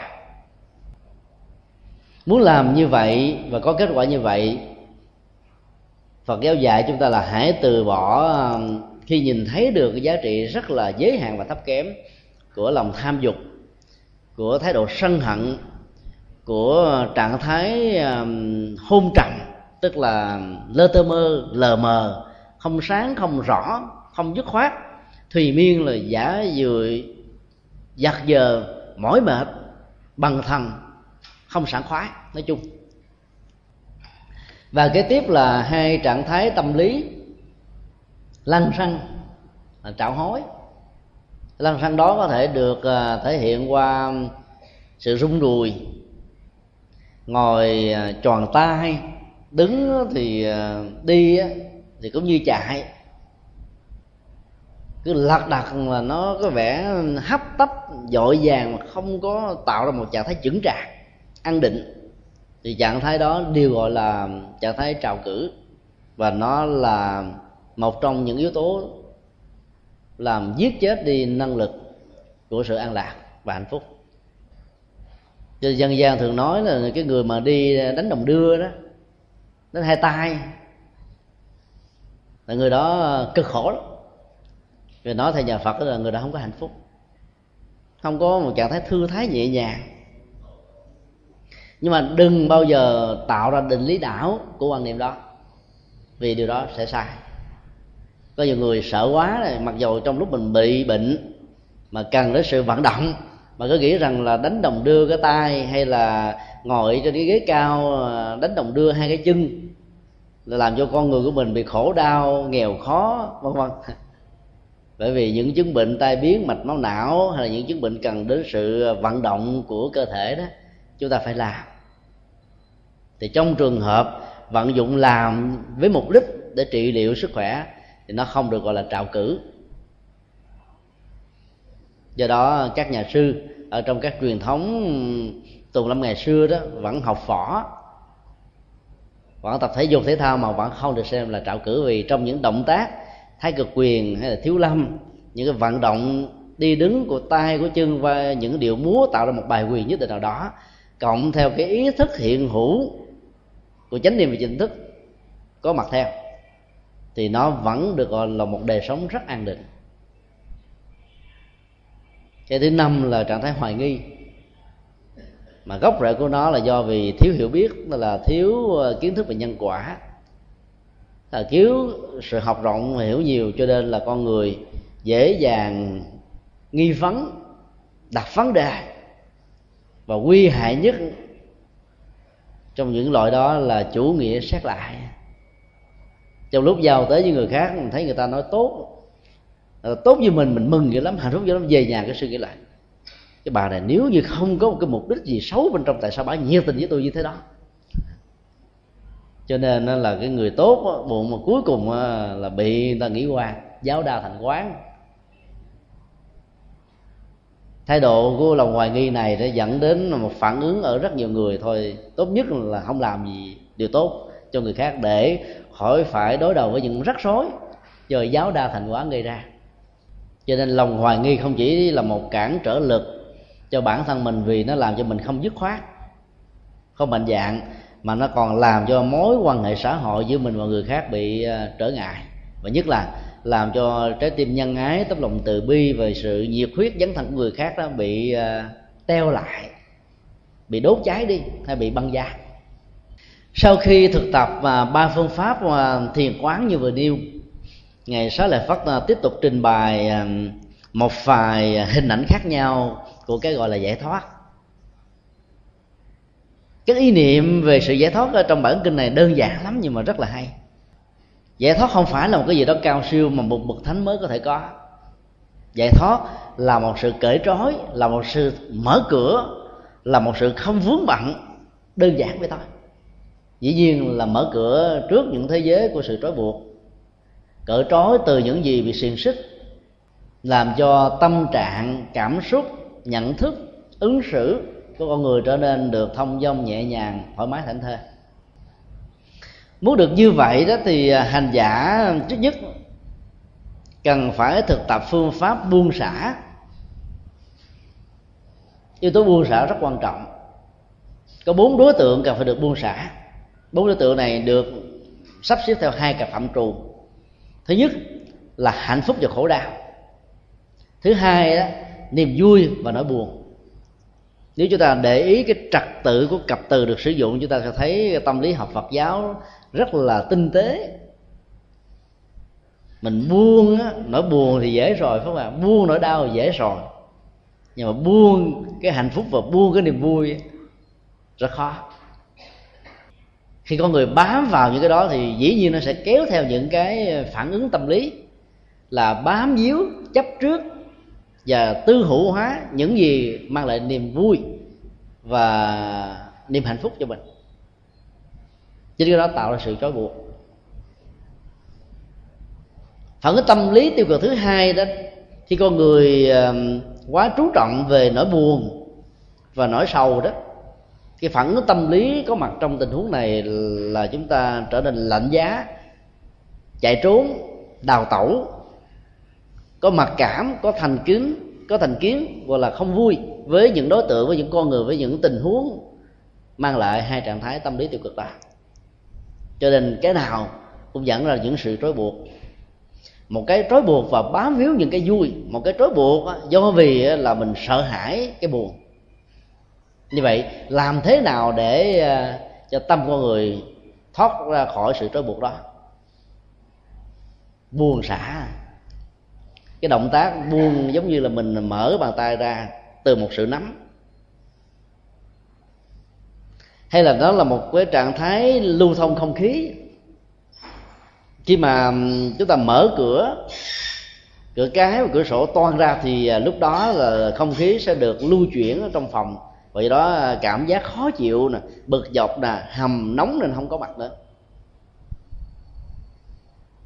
Các động tác đó chỉ là là một nỗ lực rất đơn giản ở cái nhìn của tâm thôi. Khi tâm buông thì sự chấp mắt đó sẽ được mở ra. Khi tâm vướng víu thì sự chấp mắt sẽ được bám vào cho nên nỗ lực chuyển hóa trong sự buông xả là để cho tâm không bị dướng díu đối với thế giới của hạnh phúc và khổ đau, của niềm vui và nỗi buồn đã được kinh qua trước đây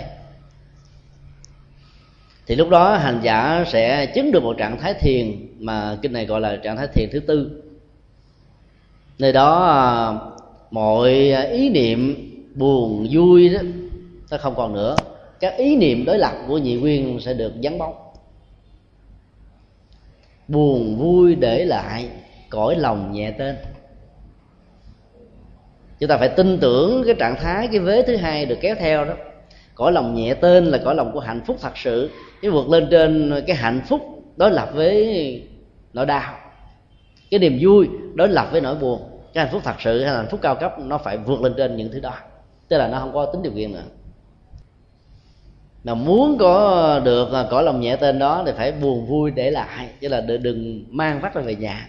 Có nhiều người à, đi làm nghe người đồng nghiệp kể chuyện này chuyện nọ. Mà phần lớn là những cái chuyện xấu đó, những cái chuyện scandal là người ta thích nhớ nhớ dai. Mà không ai cho tiền cũng đi quảng cáo dùng đó. Chúng ta mang cái thế giới của nỗi buồn, niềm vui đó về trong nhà, chúng ta giữ lại trong tâm, chúng ta truyền nó qua con cháu của mình. Chúng ta bắt những cái lo đó qua nhà những người thân của mình, bạn bè của mình. Cho nên cái nỗi buồn đó được lây lan, được truyền bá, được mở rộng. Như vậy là sự trói buộc bắt đầu có mặt. Do đó buông xả là một trong những cửa ngõ đầu tiên và bắt bắt buộc để giúp cho chúng ta có được trạng thái của ăn vui và hạnh phúc. Thứ hai là hành giả phải à, quán sát về bản chất của bốn loại giải thoát. Tùy theo căn tánh tùy theo sở trường tùy theo sở thích mà chúng ta có thể chọn một trong bốn hoặc là chọn tất cả để giúp cho tâm của mình được à, uh, quan đảng được hỷ lạc ở mức độ cao phương pháp quán thứ nhất là vô lượng tâm giải thoát.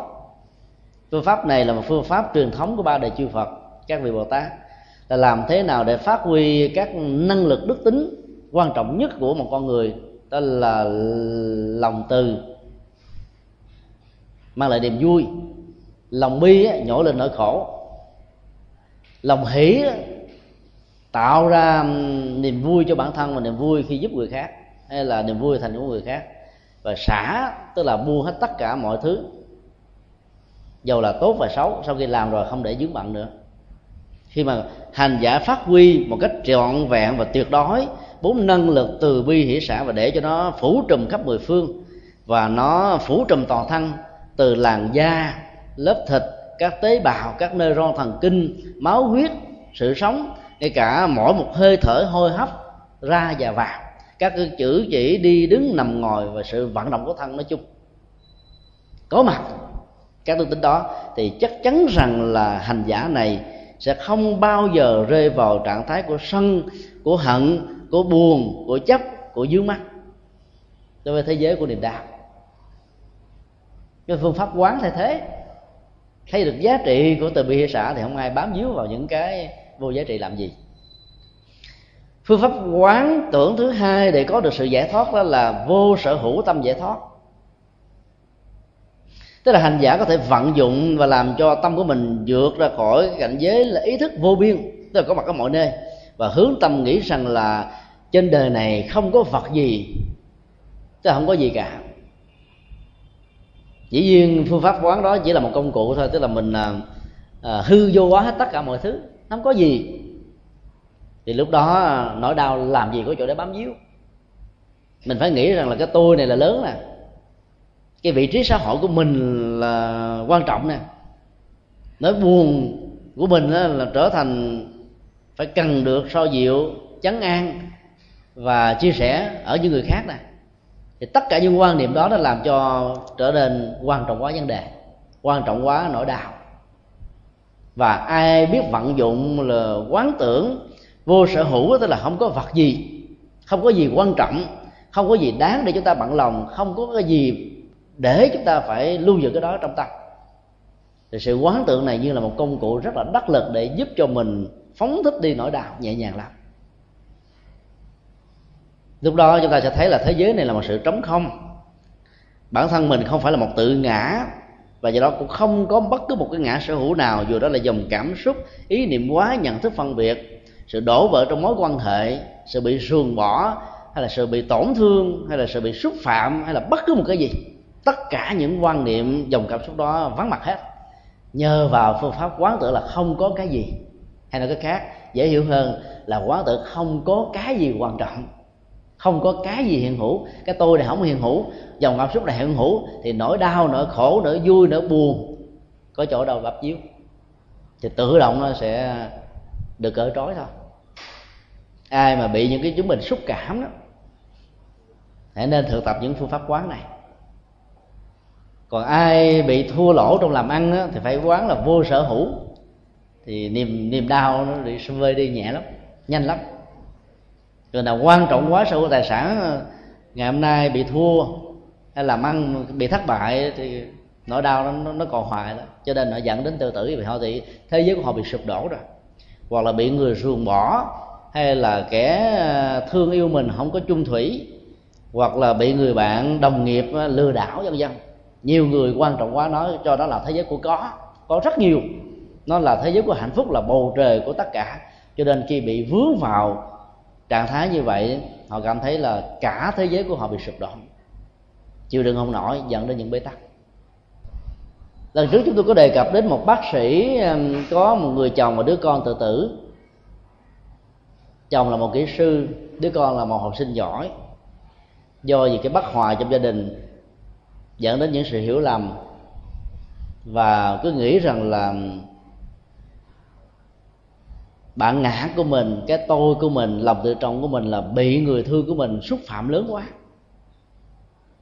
Xem thế giới đó là một cái cái gì đó mà mình chịu không nổi, cho nên là họ đã tìm đến cái chết. Thì tôi đã khuyên gia đình đó như thế này là đừng để di ảnh trong nhà nữa hãy đem di ảnh của người chồng của người con vào trong, trong chùa. Nếu trong chùa đã có rồi thì các di ảnh còn lại đã hãy đốt đi.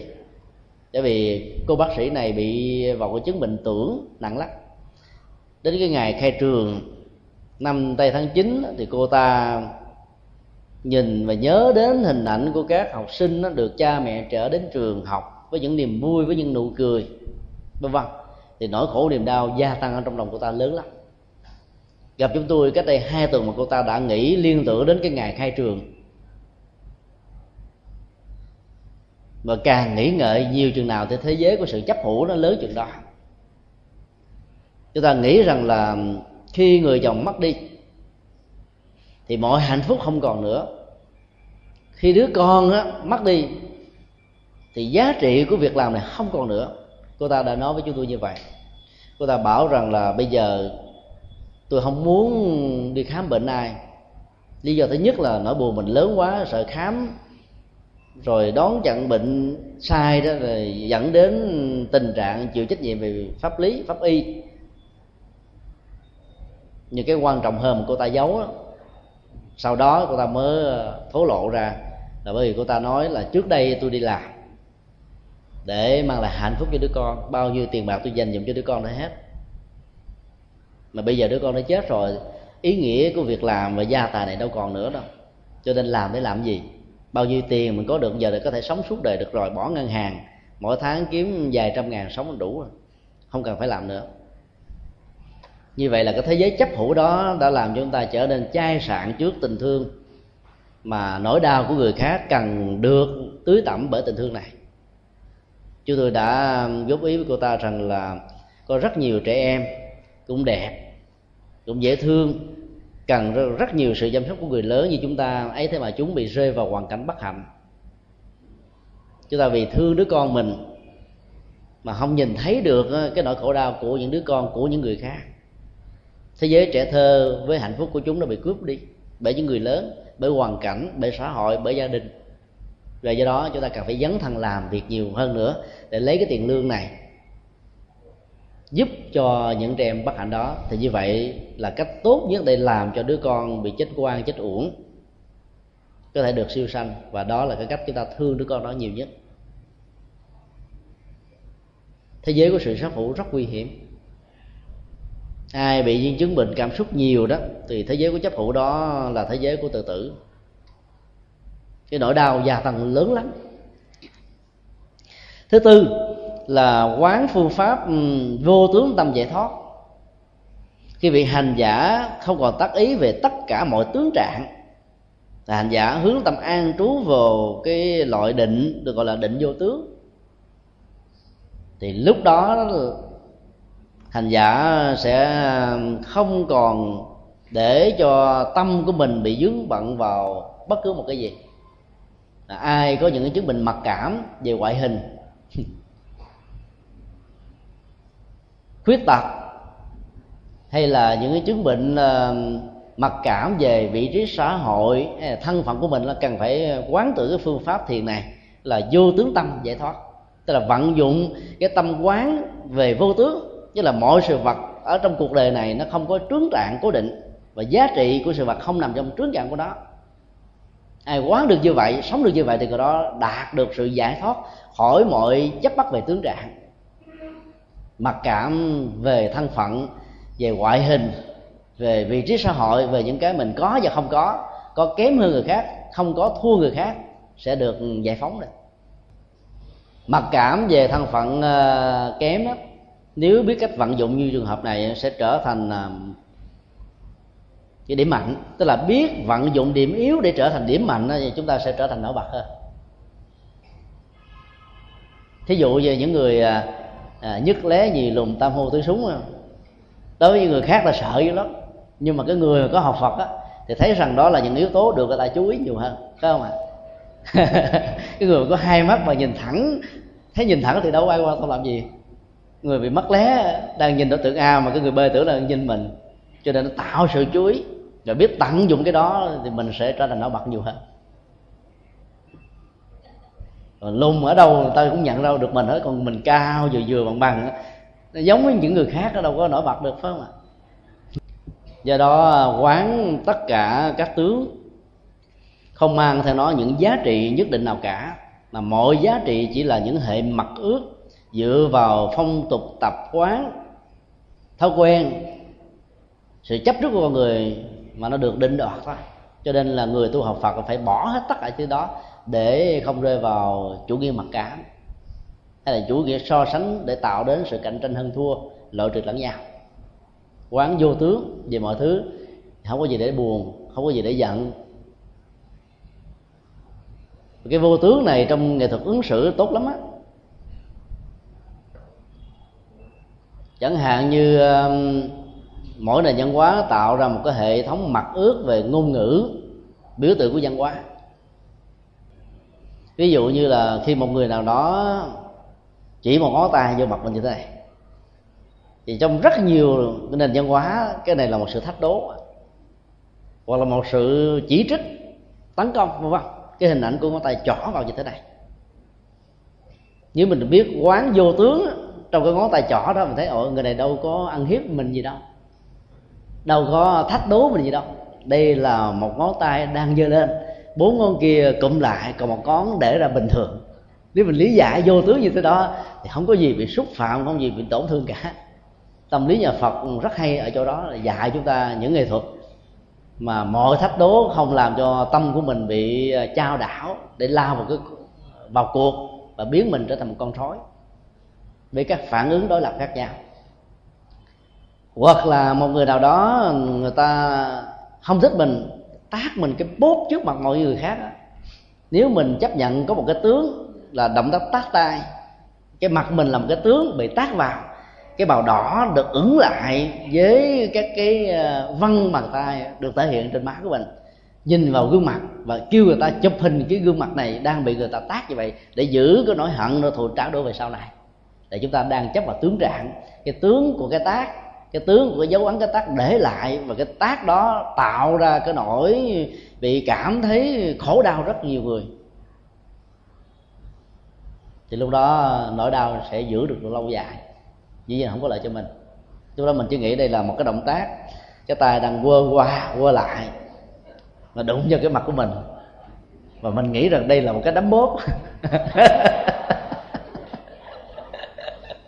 thay vì phải đi đến tiệm đấm bóp phải tốn tiền nữa. Bây giờ có người đấm bóp miễn phí cho. Đó là chúng ta biết ứng xử theo phương pháp quán vô tướng. Thì lúc đó sự trói buộc về nỗi đau, cái tự ái bị va chạm và sự thách đố xúc phạm mình không còn nữa. Nói chung là khi các hành giả biết vận dụng bốn phương pháp quán để tạo ra sự giải thoát trong mọi hiện hữu hay là trong mọi sự có mặt của chúng ta trong cuộc đời đó, chúng ta sẽ sống rất là an vui. Tùy theo tình huống mà mình vận dụng vận dụng loại nào có lợi, vận dụng loại nào không có lợi thì phải biết xử lý nó thì nó mới tốt được. Kết thúc bài kinh thì ngày sáu lại phát dạy rằng là ba năng lực của lòng tham, lòng sân và lòng si chính là các tác nhân đã tạo ra mọi tướng trạng của nỗi khổ niềm đau. Hiểu được điều đó thì hành giả cần phải nỗ lực dứt trừ bằng cách là chuyển hóa tất cả mọi loại phiền não, liên hệ một cách trực tiếp hay là gián tiếp đến à, ba nguồn năng lực tiêu cực đó.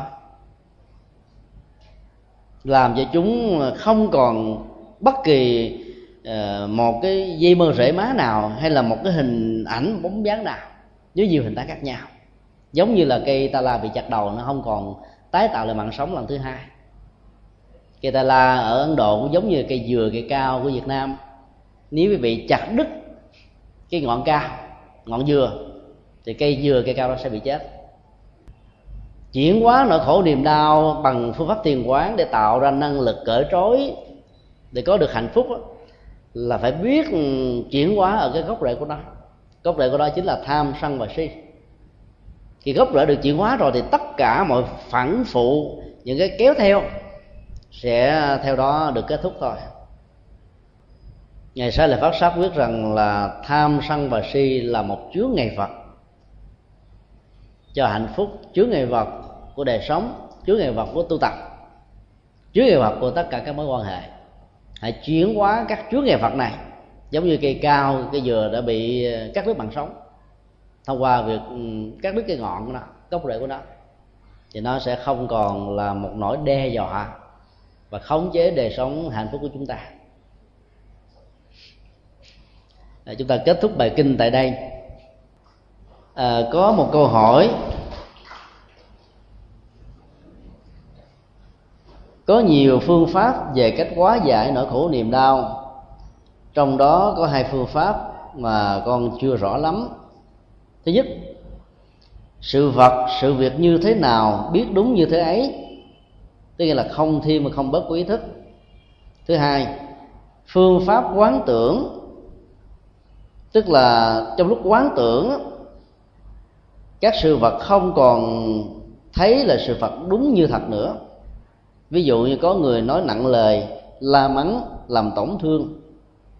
Thông thường á, khi chúng ta quán nhân quả, tức là sự cam chịu như là một quy luật hoặc là quán tưởng xem đó như là một vị bồ tát thử lòng của mình để mình có được năng lực nhẫn nhục. Nhưng nỗi khổ về lời la mắng đó vẫn tồn tại trong tâm thức. Thì phải làm như thế nào? Câu hỏi kế tiếp là hai phương pháp này có mâu thuẫn với nhau hay không? Ở quán tưởng hay là thông qua pháp quán tưởng có nhổ lên tận gốc rễ của khổ đau hay không? Khi nào thì dùng phương pháp nào cho thích hợp? Hai câu hỏi này nó tạo ra rất nhiều câu hỏi hỏi nhỏ, liên hệ một cách trực tiếp đến ờ, nội dung phương pháp thiền quán để tạo ra sự cởi trói về tất cả những gì có thể mang lại khổ đau cho mình. Sự vật như thế nào, biết và nhìn đúng như thế ấy thì không phải là quán tưởng mà nó là nhận thức. Nhận thức là khả năng phản ánh bản chất của thế giới hiện tượng đúng như nó đang là. Nếu là quá khứ thì đã là, nếu là tương lai thì sẽ là. Nhận thức đúng những gì đang là thì dễ. Mặc dù phải có nỗ lực và đúng phương pháp, bởi vì những cái đó là thế giới hiện thực đang diễn ra trước mắt chúng ta như vậy, nhận thức những cái đúng của những cái đã là và sẽ là đó, thì khó hơn vì một cái thuộc về thế giới của những cái đã trôi qua và một cái thuộc về thế giới của những cái sẽ xảy ra. Làm thế nào để chúng ta có thể đánh giá được những cái đã qua? Các quy luật về nhân quả, về vô thường, về vô ngã, về những ờ, quy luật vận hành tâm lý của tâm, vân vân sẽ giúp cho chúng ta đánh giá đúng về lịch sử, đánh giá đúng về những chuyện đã qua, đánh giá đúng về thế giới cảm xúc, dù là vui hay buồn của một người nào đó trong thời quá khứ. Trong khi đó, thế giới của của những cái mà sẽ xảy ra trong tương lai đó chúng ta cũng thể sử dụng công thức tương tự để đánh giá. Rồi dĩ nhiên trong kinh điển nhà Phật liên hệ đến ờ, khả năng thiên nhãn thông hay là tha tâm thông thì nhãn thông là biết những ờ, sự kiện hiện tượng diễn ra trước một cách rất là chuẩn xác mà dân gian thường gọi là cái năng lực ngoại cảm hay là cái nhạy cảm giác quan thứ sáu vân vân. Nó giúp cho mình hiểu đúng đoán đúng lý giải đúng.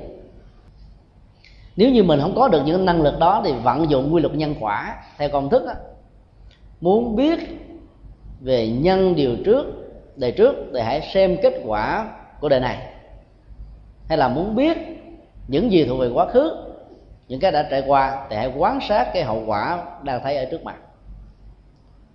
Tương tự đối với tương lai là muốn biết tương lai ra sao thì hãy nhìn thấy hiện tại đang làm gì, thay vì thế nào, động cơ ra sao. Cái quy luật tương tác nhân quả, ba chiều quá khứ, hiện tại, vị lai, được cái nhìn phản ánh đúng như sự thật, sự vật đang diễn ra đó, là có thể thực hiện được. Nếu chúng ta biết áp dụng phương pháp nhận thức, nhân quả khi chúng ta nhận thức nhân quả mà không có sự can thiệp của ý thức nhị nguyên hay là cái ý thức ờ, phán đoán, tổng hợp, quy nạp, loại si vân vân đó thì lúc đó, cái nhận thức đó được gọi là nhận thức trực quan. Tâm lý học phật giáo gọi là hiện lượng. Hiện là hiện tại, lượng là nhận thức đánh giá. Cái năng lực nhận thức đánh giá một sự vật đang lúc mà nó được diễn ra. Cho nên mình nhìn nó một cách rất là vô tư không hề có bất kỳ một cảm xúc ừ, hay là phản cảm xúc đi theo sau nào. Và chính cái đó làm cho thế giới của chúng ta được hạnh phúc. Con người mình trở nên rất đơn giản và nhẹ nhàng. Còn thế giới của ờ, phán đoán ý thức đó, sau khi trực quan của ờ, các giác quan được thể hiện đó là thế giới của thương và ghét bạn và thù tốt và xấu nên và không nên. Đó là thế giới quy định của phong tục của tập quán của mặt ước của chủ nghĩa, của ý thức hệ, của những va chạm, của những đối đầu. Thế giới đó sẽ không làm chúng ta nhìn thấy sự vật đúng như bản chất của nó nữa. Mà chúng ta lý giải tùy theo chủ quan của mình, chúng ta lý giải tùy theo quyền lệ của mình, chúng ta lý giải tùy theo lập trường của mình, chúng ta lý giải tùy theo bất cứ cái gì đó mình có thể có hoặc là bị cưỡng bức để có. Trong khi đó sự ờ, quán tưởng nó là một sự đánh giá không nhất thiết phải dựa vào à, những sự vật đang diễn ra như một sự thật đang là. Dữ liệu của sự quán tưởng có thể là cái gì đó thuộc về quá khứ, có thể thuộc về tương lai, cũng có thể thuộc về hiện tại. Cái đối tượng của sự quán tưởng rất rộng, rất sâu. Nhưng mà mục đích của sự quán tưởng là biết vận dụng, là một đối tượng a mà ai cũng có thể biết hoặc là mình có thể biết và ấn tượng để tạo ra một hệ quả b. Mà tính cách của hệ quả này là một cái tích cực có lợi có giá trị phục vụ cho ăn vui hạnh phúc của chúng ta. Vận dụng đúng cái công thức như thế đó thì chúng ta được gọi là cái người quán tưởng. Do đó khi quán tưởng á, có thể có một số tình huống là sự vật sẽ không còn được nhìn nhận thấy đúng như là bản chất của nó tại vì chúng ta đã đưa cái chủ quan vào với một mục đích mục đích có lợi. Nhưng giá trị và ảnh hưởng của nó sau trạng thái quán tưởng này là điều mà chúng ta cần phải đặt ra. Cho nên nhà phật thường dạy, các giác quan phải được quan sát như là những công cụ. Và do đó chúng ta phải quán tưởng nó như công cụ, mặc dù đến lúc nó vượt ra khỏi công cụ, để chúng ta không bị lệ thuộc, không bị nô lệ bởi nó mục đích của sự quán tưởng là một nghệ thuật trị liệu tâm lý để giúp cho mình thoát khỏi cái bẫy của khổ đau. Ví dụ như là chúng tôi có một ly nước như thế này, đang nói chuyện và khát quá phải uống vào. Uống vào xong á, mới phát hiện rằng là trong nước này có những cái viên bột ngọt đã được hòa tan và người nào đó đã cố tình bỏ nó nếu như chúng ta nhận định đánh giá bằng à, các nhãn quan hay là các giác quan còn lại đúng như sự vật đang là của nó thôi thì chúng ta chỉ nói đây là một ly nước có bột ngọt là hết. Chúng ta sẽ có được hạnh phúc vì chúng ta không thấy được cái ý đồ hoặc là chúng ta không cố tình phân tích ý đồ của người đó. Ở trong hành động bỏ viên bột ngọt vào để làm cho cái người đang nói này bị tắc tiếng ngày càng tắc tiếng hơn bị khát nước khó chịu hơn. Như là làm cho người đó giãn không thoải mái nữa. Nếu chúng ta vận dụng pháp quá tử trong trường hợp này đó, nó tùy theo cái góc độ mà tốt và xấu sẽ bắt đầu có mặt. Ví dụ như cái người đem đi nước lên này là một người mà chúng tôi chưa từng quen biết. Chúng tôi sẽ liên tưởng rằng là có lẽ một người nào đó đã thuê. Anh ta lên đây để hại mình. Mục đích là để phá đám mình hay là tạo ra một cái tình thế ngậm bồ hòn làm ngọt, uống vô thì khó chịu. Mà bây giờ, cái ông thầy pháp sư đang giảng về cái chuyện mà giải phóng những mọi mọi sự chấp mắc mà bây giờ uống vô bỗng chửi, trời ơi, thằng nào nó phá tôi vậy? Thì còn gì nữa không à? Cho nên phải ngậm bồ hòn và làm ngọt nút nắng nuốt cay, đó là nước này ngọt quá. Cho thực tế hốc hác vô cùng. Đó là một cách quán tưởng một cách quán tưởng tích cực hơn trong trường hợp của ly nước bị ờ, bỏ một quạt này là mình nghĩ rằng là người ta đang thử mình, xem coi mình có trở nên bình thường hóa không quan trọng quá mọi thứ hay không. Và cứ nghĩ không sao, có thêm một ờ, hạt bột ngọt hay vài hạt bột ngọt, mặc dầu người ta nói tác hại của bột ngọt có thể làm giảm trí nhớ nè, bệnh tim nè, rồi những phản ứng hóa chất sinh học trong cơ thể bị rối loạn hết, dẫn đến nhiều chứng bệnh khác không lường trước được. Mình nghĩ rằng là có dài ba viên cũng chẳng thấm béo vào đâu. Thân thể này vốn đã bệnh tật rồi thì bệnh thêm chút nữa cũng chẳng sao. Cứ nghĩ vậy đó đó là một quán tưởng. Cho nên mặc dù biết uống vô rồi nhưng mà thôi, tôi không sao. Cho nên dầu nó bị có có một cách, có dụng ý của người khác được sắp đặt, nhưng mà vẫn không làm cho mình có cảm giác ừ, đau, nhói nhức và khó chịu lâu dài thì tương tự như vậy, cái ví dụ của câu hỏi này đặt ra là có người nặng lời nè, la mắng làm tổn thương nè. Nếu mà mình quán rằng là đây là một cái loại nhân quả, có lẽ là mình đã tạo ra với một người nào đó trong quá khứ, bây giờ mình phải bị chịu lại đó, thì lúc đó mình sẽ trở thành một người cam chịu một cách rất tiêu cực. Vì chưa chắc là sự lý giải về nhân quả đó là đúng.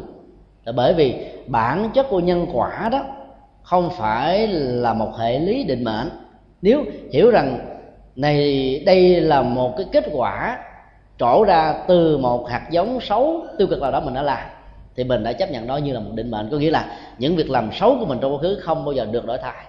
Thì sự chấp nhận đó là chấp nhận sai lầm và tiêu cực hoàn toàn, dẫn đến thái độ an phận thủ thường. Rất nhiều người phật tử cho chúng ta không hiểu chính xác về nhân quả, vẫn rơi vào tình trạng cam chịu đó thay vì chỉ cần nỗ lực nho nhỏ là có thể thay đổi. Cái đó, số tôi nó vậy đó. Đi tới đâu cũng bị người ta la rầy, quở mắng chứ lẽ là mình quở mắng người ta nhiều lắm rồi. Thôi giờ, đáng chịu, không sao. Mặc dù phản ứng chấn an và an ủi như vậy đó vẫn tạo ra một cảm giác thoải mái, dễ chịu nào đó. Nhưng mà trên thực tế, nó sẽ làm cho mình không thay đổi được vận mệnh của mình. Nếu mình thấy người ta la rầy quả mắng mình sai, mình giải thích, tôi không có làm việc đó, tôi làm rất là đúng do đó mong anh mong chị hãy suy nghĩ lại với những dữ liệu tôi cung cấp. Thì cái đó đôi lúc có thể suy nghĩ lại và giải phóng cái thói quen ứng xử sai lầm la mắng của rầy đối với chúng ta. Còn nếu chúng ta không hề nói cái đó là tôi đã từng làm xấu người khác như vậy cho nên bây giờ tôi phải chấp nhận như một hệ quả. Thì như vậy là cái xấu của người ứng xử do hiểu lầm hiểu sai hay là một cá tánh à, quan quyền của người trên đối với người dưới sẽ được nuôi lớn kéo dài như vậy là cái nỗi khổ đau đó sẽ được gia tăng và được nhân bản không chỉ đối với mình và đối với người ứng xử sai lầm đó nữa. Cho nên đừng bao giờ cứ quan niệm đây là một hệ nhân quả mà mình phải cam chịu. Phần lớn đó, mọi thứ diễn ra trong cuộc đời này đó là cái nhân mới hoàn toàn. Nói theo nhân quả của nhà phật. Chúng ta đã quyết định sai do vì chúng ta không hiểu được hết lợi và hại của nó hoặc là chúng ta bị mờ mắt, hay là do những cám dỗ nhất định nào đó, chúng ta phải lao vào cuộc, lao vào rồi chúng ta nói cái là số phận của tôi đã như vậy. Cho thực tế mình tạo ra số phận rồi mình lại quy kết vào quá khứ. Do đó đừng nên quán tưởng theo kiểu nhân quả để mình phải chấp nhận như vậy. Cái thứ hai, cái cách thức quán tưởng rằng là cái người mà làm xấu với mình, người ăn hiếp mình, người ức hiếp mình là một vị bồ tát để giúp cho mình tu tập hành nhẫn nhục. cái đó cũng tốt thôi. Nhưng mà mình sẽ vĩnh viễn không bao giờ giúp cho người kia thay đổi được tánh tình. Đạo lý nhà phật thường dạy chúng ta là phải nói. Con người được gọi là có phước báo hơn loài động vật là bởi vì con người có khả năng truyền thông bằng ngôn ngữ. Sự phát minh của chữ nghĩa, văn tự đó làm cho cái nghệ thuật truyền thông đó được gia tăng, có hiệu quả hơn. Và nhờ đó, con người lại có thêm một cái khả năng truyền thông thứ ba là ngôn ngữ của tay chân, qua những hệ mặt ước bằng miệng hoặc bằng chữ viết. Chính vì thế mà nhà phật không bao giờ dạy chúng ta phải im lặng, thụ động. Hãy dùng cái miệng để nói vì cái nhân quả của con người có được phước báo để có được cái năng lực để nói. Do đó có những cái nói bằng lời lợi ích là cứ nói. Biết ta làm sai là không tốt, mình góp ý. Dĩ nhiên là phải lựa lời mà nói nói một cách có nghệ thuật có đúng thời điểm, nói có thể tạo ra cái khả năng đừng đẩy người kia vào cái chỗ bế tắc ở chân tường, làm cho người kia đã sai, ngày càng sai hơn. Cho nên nói là một sự lựa chọn và đắn đo rất lớn. Như đó, cái quan niệm rằng nghĩ cái người xấu là một vị bồ tát, nó chỉ có tốt mà tốt một cách tiêu cực ở bản thân của mình. Rồi thế giới này riết rồi mình không biết ai là tốt, ai là xấu nữa ai làm xấu với mình cũng là người này là bồ tát hết trơn. Như vậy là phật và trời hay là những nhân vật vĩ đại trong cuộc đời này còn có giá trị chi nữa. Do đó, cách quán tưởng như vậy nó chưa đúng lắm. Nó có thể trị liệu nhất định trong một thời điểm nào đó, nhưng nó không phải là giải pháp. Do đó, nếu chúng ta biết à, nhận thức đâu là một sự thật đang là và chúng ta biết được là mục đích của việc quán tưởng phải như thế nào, trong tình huống nào sử dụng phương pháp quán tưởng đó, thì chắc chắn rằng là sau khi chúng ta ứng dụng một cách đúng phương pháp rồi, thì lúc đó tất cả những nỗi khổ như là bị la rầy quở mắng đó sẽ không bao giờ còn tồn tại trong tâm thức của chúng ta. Còn nếu như mình quán tưởng cái người làm xấu đối với mình là vị bồ tát để thử lòng mình, thì mình có thể vượt qua lúc đó, nhưng mà sau đó mình ức lắm. Chứ cái ông này ông ác quá trời, tại sao tôi phải quán tưởng ổng như là một vị bồ tát đúng không à? Như vậy là cái ức chế tâm lý đó nó vẫn còn đeo đuổi, nó tiềm tàng, nó càng lớn càng mạnh lên. Do đó, nó không đúng phương pháp. Còn chừng nào khi chúng ta vận dụng phương pháp quán tưởng, kết quả nó có tức thời và sau đó nó không hề có những cái phản ứng phụ, không có chủ nghĩa xét lại, không có những cái nuối tiếc, không có những cái niềm đau, không có những sự tức tối. Thì ta biết rằng đây là sự vận dụng phương pháp quán tưởng đúng do đó là hai phương pháp là nhìn nhận sự phật diễn ra như đó do đó đang là. Và phương pháp quán tưởng theo cái cách thức tích cực đó, để nhổ lên nỗi khổ và niềm đau là hoàn toàn không hề có một mâu thuẫn nào. Tùy theo tình huống tùy theo sự kiện mà chúng ta vận dụng. Quan trọng nhất đó để cho chúng không mâu thuẫn với nhau là phải xem chúng như là một công cụ của hạnh phúc thôi chứ không phải là bản chất của hạnh phúc xem đó là công cụ cho nên nó là một phương tiện để tháo mìn của khổ đau. Còn xem chúng là bản chất hạnh phúc đó, thì các ức chế và phản ứng tâm lý phụ sẽ bắt đầu có mặt. Tại vì vì có nhiều người không có quen nhận định đánh giá theo trực quan để hạn chế sự can thiệp và lý giải chủ quan của ý thức. Là phải bị buộc làm như vậy thì lúc đó người đó có thể vận dụng phương pháp quán tưởng tích cực. Chính vì thế mà cái tựa đề của buổi pháp hội hôm nay chúng tôi đã cố tình dùng à, phương pháp thiền, quán và giải thoát. Cái mối dây liên hệ của quán tưởng mà có chất liệu thiền thì mới có thể tạo ra sự cởi trói. Còn quán tưởng mà không có chất liệu thiền đó, nó cởi trói lúc đó, sau đó nó trói buộc nhiều hơn. Bởi vì cái ức chế tâm lý nó vẫn còn còn tồn tại và tiếp tục diễn ra tính từ thiền được sử dụng trong ngữ cảnh này mang một ít là trong thiền đó. Bản chất của nó đó, mọi sự chấp mắc phải được buông xả. Mà nãy chúng ta vừa được học là nó có hai cái phạm trù để buông xả. Buông xả khổ và lạc, tức là hạnh phúc và khổ đau. Hỷ và u, tức là niềm vui và nỗi buồn, phải buông xả hết những thứ đó. Thì sự quán tưởng trong tình huống này nó mới làm cho con người của mình nhẹ nhàng thanh thoát thật sự cho nên phải quán tưởng có tính cách là thiền định. Thì mới có kết quả. Còn bằng không đó, nó sẽ rơi vào sự tưởng tượng tưởng tượng rằng ly nước này đang bị người ta bỏ vào những cái chất độc để hại mình. Hoặc là mình muốn chứng minh kêu kiểu và gậy ông lập lưng ông, cho người khác thấy là mình vẫn dưỡng nhân trước này để cho cái người hại mình á, đang đau càng đau hơn. Thì cái đó đều là tưởng rồi mà dù cái tưởng là tưởng tích cực hay là tiếng tiêu cực, thì giá trị của nó cũng chỉ ở một mức độ nhất định nào đó, không thể nào so bì được một phần rất nhỏ của phương pháp thiền quán hay là quán tưởng bằng thiền. Là chúng ta kết thúc lại tại đây. Và kỳ sau sẽ học tiếp ờ, các cái chủ đề tổng hợp của bài kinh 44